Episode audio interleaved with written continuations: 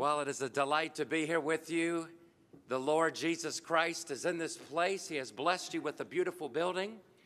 But God is not coming back for a beautiful brick building. He's coming back for blood bought believers. The Bible said that he that winneth souls is wise. I'll be honest, I never felt smart. But the Bible said that we could be wise. Jesus Christ died on the cross, rose again, and he's coming soon. Would you give the Lord a loud Arizona round of applause? Amen. Amen. I'd like to share with you three verses tonight in the New Testament, Hebrews chapter 12. Hebrews chapter 12 will begin 1 through 3. Hebrews chapter 12, verses 1 through 3. The Bible says, Seeing we are surrounded by such a great cloud of witnesses, let us lay aside every weight and the sin that does so easily beset us, and let us run with patience the race set before us. Christianity is not a sprint, it is a marathon. Verse 2 the three most important words strung together in all the Bible looking unto Jesus. You've looked to the world, but tonight you need to look in the Word because you'll never make a difference in the world unless you've been alone with the Lord in the Word.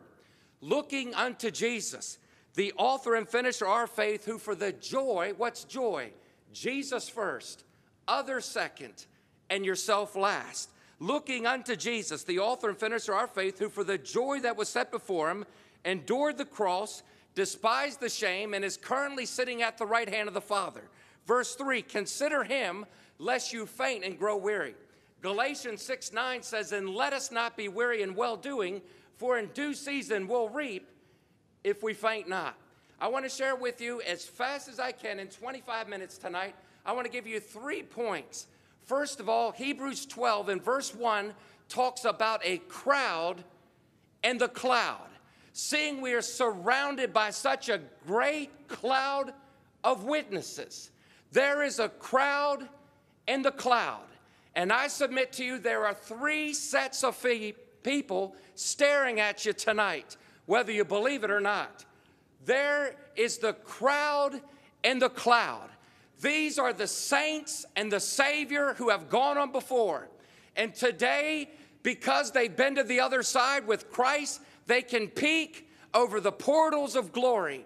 They can see through cement. They can see through the ceiling tonight, and they are not criticizing you, critiquing you, or condemning you. But the saints and Savior in heaven are pushing for you, they're pulling for you, and they're praying for you. There is a crowd in the cloud. I think of the saints and the Savior, but on earth, there's also a crowd. There are the saved and the sinners on both sides of us, wherever you walk, wherever you work. When you go to school, next couple weeks, when you go to work in the morning, when you're at Walmart, when you're shopping for groceries, there are a crowd, a cloud on both sides of you. Above, we got the saints and the Savior, but next to you are the saved and the sinners. But there's not only a crowd above, a crowd beside, but there's a crowd below. Just like the saints and the Savior can see through the ceiling, I'm telling you, there's a crowd below who can see through the carpet tonight. And it is Satan and those separated forever. The first crowd is in heaven, the second crowd is on earth, but the third crowd tonight is in hell. And they would give anything to sit where you sit tonight one more time. The Bible says, What would it profit a man to gain the whole world and lose his own soul? You can have a Ferrari, but if you don't know forgiveness, you're broke. Nothing wrong with a Lexus, but if you died without the Lord, you're broke. Nothing wrong with a Corvette, but if you died without Christ, you're broke.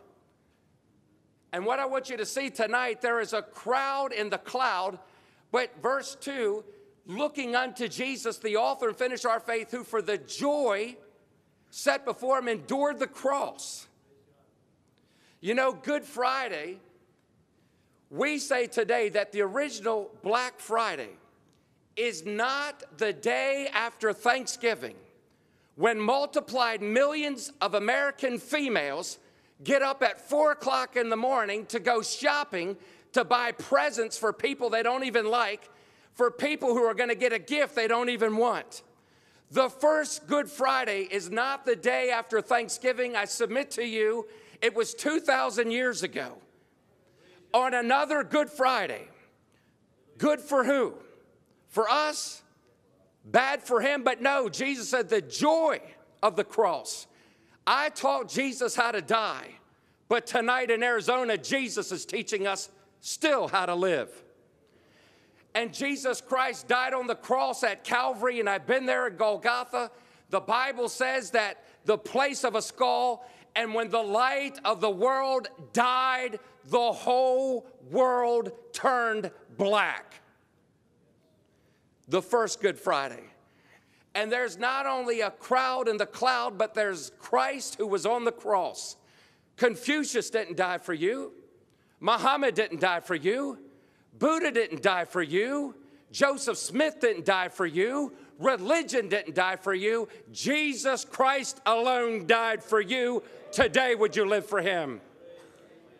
The crowd in the cloud, there's the Christ on the cross.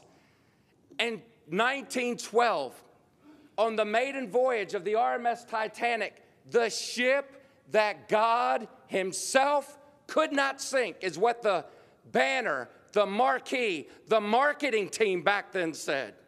The ship that God Himself couldn't sink. The Bible says pride goes before the fall. And on that maiden voyage, that when it went out in the Atlantic and hit an iceberg, and four of the five steel compartments were ripped on the side of that ship, and it's at the bottom. Today, as a Fox News contributor, if a pope, a president, a prime minister is shot, it's on CNN and Fox News in 22 minutes. In 1912, it took 30 days for news to get around the globe.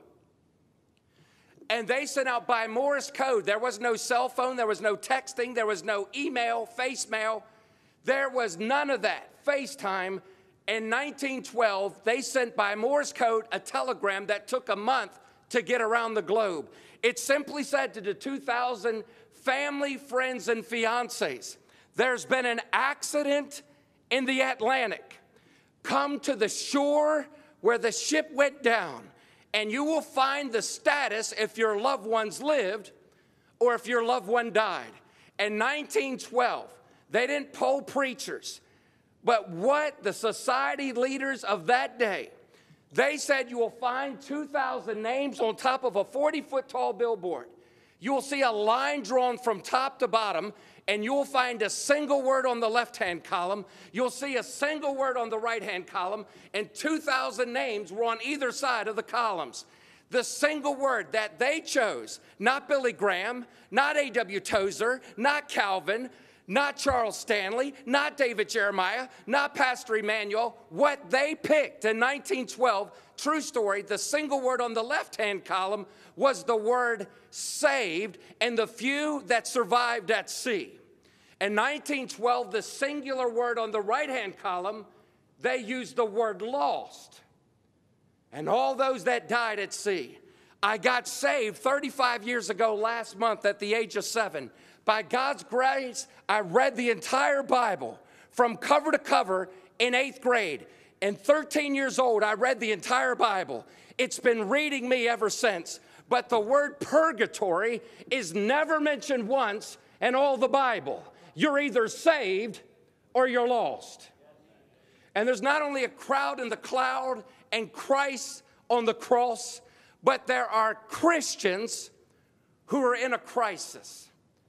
You say, Frank, how can they be Christians who are on a crisis? I was on a television show in Dallas one time, and they asked me on national television, Frank, what is the greatest cancer in Christianity today? I said 30 years ago, it would be infidelity. 20 years ago, I would say it was immaturity. 10 years ago, it was insecurity. But I said with tears on national television, I said, if you've asked me what the greatest cancer in Christianity today, it is professional jealousy. Most clergy, churches, and Christians are so busy competing with the church next door, they've taken their eyes off the lost and multiplied millions are going to hell. Most Christians got enough of Jesus to get them to heaven, but apparently not enough of Jesus to keep a friend out of hell. Some preach, some teach, but if you're saved, you better learn to reach. I don't evangelize because I'm an evangelist. I do it because I'm a committed Christian. Good Christians keep the faith, committed Christians share the faith. I heard recently, I shared with Cornell yesterday, getting out of the airport, I said, Sir, the statistics now in America 9,000 churches did not baptize a single soul in 2013. It gets worse 27,000 didn't baptize someone 18 years or younger. That's over um, 36,000 churches did not see a single soul saved. You know what's true? The statistics now say that 95% of born again Christians will live and die never leading anybody to faith in Jesus Christ. Some people think in the audience, well, we paid the pastor to do that. We pay the staff to do that. But I'm telling you, saved people want to see people saved. Pastor preached a great word. He talked about the seed, he talked about the field, he talked about the rain. But the first point was the seed, but I'd like to compliment his message, not just the seed. The second thing is the need. The world needs Jesus. I had the privilege to preach last year in Plains, Georgia. I was invited by President Jimmy Carter to speak, the 39th president. President Carter, when he was president, initiated in 1978 the Susan B. Anthony Silver Dollar. It lasted for one and a half years and they pulled it from circulation. It has made a comeback, but for a while they stopped producing them. When I talk about Christians in a crisis, the problem is what President Carter saw in the late 70s. The Susan B. Anthony was worth a dollar, but it resembled identically the quarter. And when I talk about Christians in a crisis, most of us have been saved and dipped in the rich red blood of Calvary from Emmanuel's veins that flowed down that cross like Niagara Falls. The problem is we have been bought with a price. We're born again. The names in the book of life, praise God. But the problem is we are worth the Lord. But too many Christians look and act just like the world. If you believe it, you better be living it. And I'd like to just leave you with this In 10 minutes, I'd like to share with you two thoughts. There is the horrors of hell. I was on Fox News and uh, recently, but last year I was invited to speak on Good Friday, Fox News. And the problem is, there are churches today who are preaching a Christless Christianity. They're preaching a crossless Christianity. And they are preaching that Christ is not even coming again. You know, you can build a church and still not grow the kingdom. Jesus called us to be fishers of men, but the problem is too many churches are stealing fish from another aquarium and calling that evangelism. He called us to be fishers of men, not swapping fish from another tank. 35,000 churches didn't baptize a teenager last year. Thank God that would never be said of you. But what I want you to see is the horrors of hell quickly. When I think of hell, most people don't even preach heaven these days. And a lot of churches certainly don't talk about hell. But it's a biblical fact Christ spoke nine times more on hell than heaven. And when I think of hell, if we could interview anybody today, I've had the privilege to be in front of six U.S. presidents. I've been on Air Force One, I've been to the Olympics, I've been to a few places. One, it means nothing outside of God. Two, it was God's grace that put me there. But three, if I could interview anyone publicly today, I wouldn't bring in a president. I would interview, if I could, for five minutes, someone today burning in hell. I've already seen it. I wake up at night, I can't get it out of my head. But, guys, so many of us as Christians are so comfortable, we've gotten complacent. And ministry minus urgency equals catastrophe. For the poor soul tonight, I talked about a crowd above, I've talked about a crowd beside, but there's a crowd below. If we could just grab one person from hell and interview him for five minutes, first of all, he would say, screaming at the top of his lungs, he remembers the times that his grandmother prayed for him, that his spouse tried to tell him about Jesus and he had no time the teenagers that thought it was an old folklore tale. And the Bible says that we will not forget in the depths of hell. And you will remember and remember and remember, and looking back would have done anything to get back and try to get it right one more time. But the problem with hell is once you're there, you don't get out. Quickly, not only remember the times, but they will be a recipient of torment I saw an accident on the way to the airport coming here two days ago, and I saw them bring in the jaws of life and really rip it off. But the problem is, one passenger lived, the driver died. If you are fortunate here in Arizona and the great states of America, they have the jaws of life, and I don't believe in luck, but I believe in the Lord. If you are fortunate, they will pull you out. If you are fortunate and you're in an accident, they can call an ambulance and they can help you out. If your house tonight, if the Lord tarries, because I believe He could come before the service is over, they would have the fire department come to your house with the red lights flashing. They would stick a 35 foot ladder to your door, and if you're fortunate, they may be able to pull you out. But the problem with hell is there's no 911, there's no ambulance, there's no police, there's no paramedics, there's no firemen because there's no hope in hell. Now, this is not glamorous preaching, but it's the gospel truth. Not only will they remember the times a recipient of torment, but the worst part, they are reachless and trapped. My friend Tony Nolan is a well known pastor from Georgia. He told me of a story that he witnessed personally in Jacksonville, Florida. Tony was the youth pastor in Florida before moving to Georgia. There was a young teenager, 16 years old, always wore his hat back on. Nothing wrong with that. He had jeans that hung around his backside.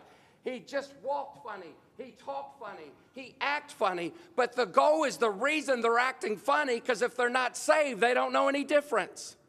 Legalism is high on the law, but sadly low on love.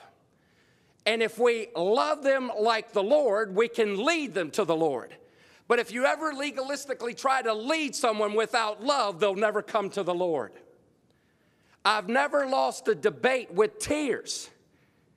And what I want you to see is when I talk about reachless and trapped. Tony witnessed to this kid, begged him to come to church. He had no time for him. And the young kid is pumping gas in Florida. He has a cigarette hanging from his mouth, and you can see it coming slow motion. A train getting ready to come off the track. And true story, the kid who had no time for God the kid who's actually smoking, pumping gas, the kid who thought that he could live anywhere he wants, that he had time to catch up with God, the light hit, the gas exploded, and true story 95% of his body is engulfed in flames. Tony said Bible college didn't teach you how to minister to this. And when the boy is fighting for his life, 95% of his body engulfed in flames, when he's in the hospital, Tony, who begged him forever to come to church, when he turned the corner of the hospital, true story, Tony, my dear friend, I have his number in my cell phone. He said, Frank, I could smell him before I saw him because firemen will tell you if they smell burnt flesh, they never can forget the smell. And when he came in, he said that he got sick to his stomach when he tried to see his friend who was completely melted. His eyes were almost hanging out of his head. He was turned to a dark, charcoal, grayish black. And when Tony tried to get closer to show the compassion of Christ in a crisis, as he leaned over, he said he literally felt like he was gonna vomit because of the awful smell. But he was trying to be like Jesus. He's trying to hold back his own lunch, and he's trying to tell him about the love of God. And the guy, because of tubes in his mouth and intense pain, he couldn't understand what the guy was saying. And he could hear, and Tony got a little closer and he said to the guy, he begged to come to church. He said, What did you say? And he got closer and he said, and he got a little bit closer and he said, I can't understand what you're saying. What are you saying? And he said, and as he got closer to him, what he was trying to say was, Get a doctor and kill me. He was screaming, Kill me. He was saying, Kill me. And the problem was because it was in such pain, he was begging that a paramedic, a physician, could kill him out of his misery. But the problem with hell is although it was hot on earth, it only gets hotter in hell, and the flame, the fire never stops.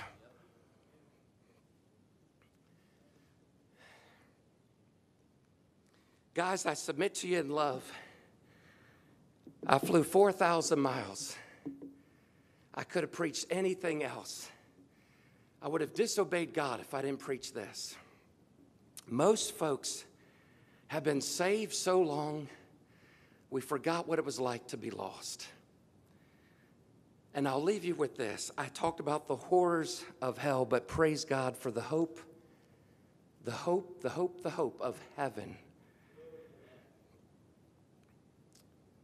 Someone once said, Well, if God was so good, why would he send to such a bad place?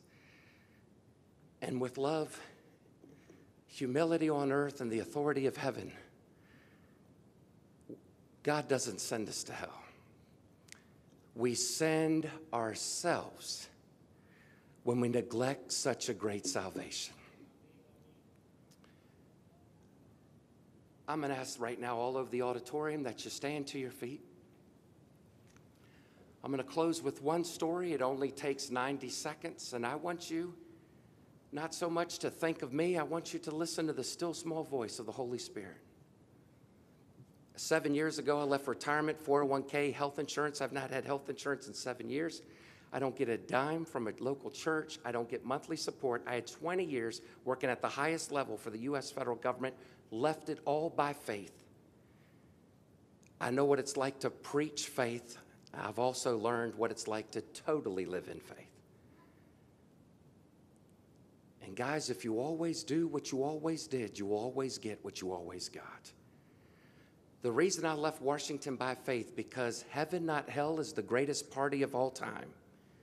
I'm just trying to get people to the party. I said this morning, you don't need the king of beers if you know the king of kings. There'll be no bikes, there'll be no beers, there'll be no bikinis in hell. It's not a party. But I'm telling you, heaven will be the greatest party of all time. I'll leave you with this true story. My friend is a pastor in Houston, Texas, Dr. Johnny Pope. He said a story I'll never forget. He had a family member, it got on a plane in the early 80s from Los Angeles to New York. He's changing planes, he's flying from New York to Athens, Greece. He couldn't believe his eyes because the number one television show in America was a police movie, and coming from five generation Washington, D.C. cops, my family has protected the last 26 of 28 U.S. presidents. I believe it's a record. What intrigued him intrigued me is that the number one TV show today was Cops, but back then it was Telly Savalas. Kojak, the bald man. True story, Telly Savalas has the number one show in America. He's known around the globe in the early 80s. And my friend is sitting on the plane, and who comes on first class is none other than Telly Savalas. He sits in the first class chair, puts on his seatbelt, but before he does, he throws his leather bag over top the first class compartment. He said loud enough that 212 people could hear a commercial. I'm Telly Savalas. I'm a big star. I'm dead tired. I want to be left alone and sat down in the first class chair. The plane raced down the runway, hits 33,000 feet, and 30 minutes into the flight to Greece, true story, there's another man in first class, two seats behind him and left. He's wearing a nice suit, French cuff, cufflinks, a silk tie. He unbuckles his seatbelt and he humbly approaches the Hollywood star. He said, Sir, I don't mean any harm. I've been a fan for a long time. I'd like to be a friend. I heard your wish. I just need five minutes. Will you tell me what Greece means to you? And Telly Savalas looked at him and said, What's your problem? You don't understand English? I told you, man, I'm a big star. I'm on vacation. I want to be left alone. And he told the man to sit down. He humbly sits down. Hour and 15 more minutes later, he unbuckles his seatbelt. He tries again. He comes up to Telly Savalas and said, I apologize. I'm wrong. I asked for five minutes. I need 60 seconds. Will you tell me what Greece means to you? I'm also from Greece, he said. You are a big star. You're one of our favorite sons. Will you tell me what Greece means to you? And he said, What's your problem, man? I've told you once, I've told you twice. He said, Sit down. An hour later, the captain comes over and said, In the next 15 minutes, we'll begin our descent into Athens, Greece. The stewardess will come by for the last time to collect cups and trash. And he had one more chance, and the man unbuckled his seatbelt, goes up to Telly Savalas, but from his peripheral vision, true story, the Hollywood star could see the man and can't believe he's coming back one more time. Telly Savalas ripped off his seatbelt, stood up nose to nose, and said loud enough that the entire plane heard, What's your problem? I've told you once, I've told you twice, told you three times. I don't have time for you back then. I certainly don't have time for you now. And he looked at him, and if looks could kill, true story, he murdered the man. I definitely don't have time for you when I get off the plane. His exact words with veins in his neck sit down, you little peon. The man humbly sat down, put on his seatbelt. They touched down into Athens, Greece. The plane is going to the terminal, and Telly Savalas flips up his window shield. And what he sees next is 150 journalists on the runway. Telly Savalas rolled his eyes and said, This is ridiculous. I'm a big star. I didn't have any peace on the plane. And now I got 150 journalists that want to talk to me when I get off the plane. And he said, Why don't they leave me alone? And he grabs his leather satchel. He's to be the first off the plane sitting in first class. The door's open. He's on his way to freedom. And true story, an Asian, a four foot stewardess, stood between him and the door, and the female screamed, Stop! And Telly Savalas said, You don't know who I am, lady. I'm a big star. Move out of my way. And she said, No. No one gets off the plane before the emperor. The man he rejected not once, not twice, true story, three times, he told the king of Greece no. Now, watch this. The reason the king asked Telly Savalas, What does Greece mean to you? Because the 150 journalists were not on the runway for Telly Savalas, they were there to interview the king. Number two, then he was going to say, Telly, I've been a fan, I'd like to be a friend. Tell me, where are you staying in Greece? And he was going to brag, a five star hotel. Why do you ask? And with tears, all the king wanted to say is, That's nice, but not near as nice as my palatial palace. Would you be my guest? But because Telly Savalas' true story had no time for the king on the plane, the king of Greece had no time for Telly Savalas when he walked off the plane. How do we neglect such a great salvation because we treat God like an ATM machine and you go to him when times are bad? But I'm telling you, you don't stick Christ in the corner. You let him run your life and the rest you'll change history. But 95% will live and die never leading anybody to Jesus. I'm not 95%. But I don't get to heaven because we've seen thousands come to Christ. I am a sinner who was saved by the rich red blood, the sacrifice of God on the cross. And without God, I'd split hell wide open like everybody else. But I want to ask right now, quickly, with heads bowed and eyes closed, if you're here today and you're 100% sure that you're born again, you know that your name's in the book of life, I will not embarrass you. But you know that you're saved by grace through faith. It's not in yourself, it's in Jesus Christ. He died and rose again. If you know that you're born again, you're not ashamed. That Jesus said, If you confess me before men, I'll confess you before my Father on earth. Real quick, I will not embarrass you, but young or old, and the choir or in the corner, quickly, with no one looking, you know I'm, you're born again right now. I'll count to three. If you're born again and not ashamed, I want you to raise your hand real high. One, two, three, all over the auditorium. Frank, I know that I know that I know I'm born again. Second question, quickly. You're here today and you know you're saved, but you got some friends who are lost. It could be a family, a friend, a fiance. It could be a colleague, a classmate, or a coworker. It could be a neighbor, a niece, a nephew. I don't know. But I'm sure you know somebody who, without the grace of God, will miss heaven and die to a fire in hell that never stops. There's a crowd above, there's a crowd beside, there's a crowd below. There's a Savior and the saints, there's the sinners and the saved, and there's Satan and the separated. Heaven is counting on you. Run with the cross that is true. Carry the cross, reach the lost, because heaven is counting on you. Spurgeon said it best. I preached to 5,000 Sunday, but 5,000 of my members preach Monday through Friday at their place of work. If you're saved, you're in the ministry, whether you got a degree or paycheck or not. He that winneth souls is wise. I'm going to count to three. You're born again. But being honest with this gospel preacher, Frank, I got friends who are lost. Would you care enough for someone's soul to just pray and raise your hand? One, two, three. Frank, I'm saved, but I got friends who are lost. Praise God. And just in case there's one or two, I just want to make sure you know why we left Washington. One, God called. But two, I'm telling you, building disciples and seeing people born again is where it's at. And if here today and you've never trusted Christ, I want to lead you in a prayer. Just whisper this Lord Jesus, I'm a sinner. You're the Savior.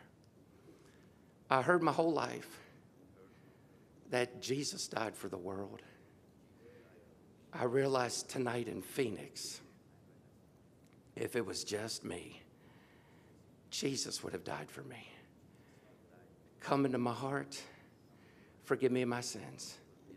Take me to heaven when I die. Use me for your glory on earth. In Jesus' name, I repent of my sins. I want to live for you. I can't do it on my own, but with you in me, we can't fail. In Jesus' name, if you prayed that prayer with no one looking, would you raise your hand? I will not embarrass you, but is that anyone in here? One, praise God. Is there anybody else? Praise God. Two, is there anybody else? Anybody? Praise God. Three, four, five, six. Anybody else? I will not embarrass you. My last question, guys, with heads bowed and eyes closed. Heaven is going crazy right now if one repents, but I want to hear me. This will make it worthwhile. I don't believe in manipulation, but I do believe in motivation. If you always do what you always did, you always get what you always got. I'm going to ask right now, with heads bowed and eyes closed, for all of you who raised the hand of someone you know is lost, I'm going to ask you to take a big, bold step. You're not coming to me, you're coming to Christ. You want to see this church explode in growth and grace? Start inviting friends to church. Start getting a burden for the lost. Start losing sleep with tears, begging that a God in heaven would keep a friend on earth a little bit longer out of a burning future hell. 95% will live and die never leading anyone to Jesus. Is that you? And if you raised your hand, I'm just going to ask you publicly when I count to three, be the first because it's easier for everyone else. I'm asking you to rededicate your life, to get a burden for the lost, roll up your sleeves, pray for your pastor, protect your pastor, and serve alongside your pastor because he that winneth souls is wise. And if you have a burden for loss, we're going to close out in a quick prayer. But if you can't do it here, you will not do it out there. But when I count to three, and there were many of you, I just quickly want you to come all over the auditorium and just stand. And you're saying publicly to God in heaven, God, use me to see somebody saved before you call me home or you come back. If that's you, I won't force you. I'm just going to count to three. If that's you, I want you to come. You come now. One, two, three. If you care enough for a lost person's soul, you begin to come.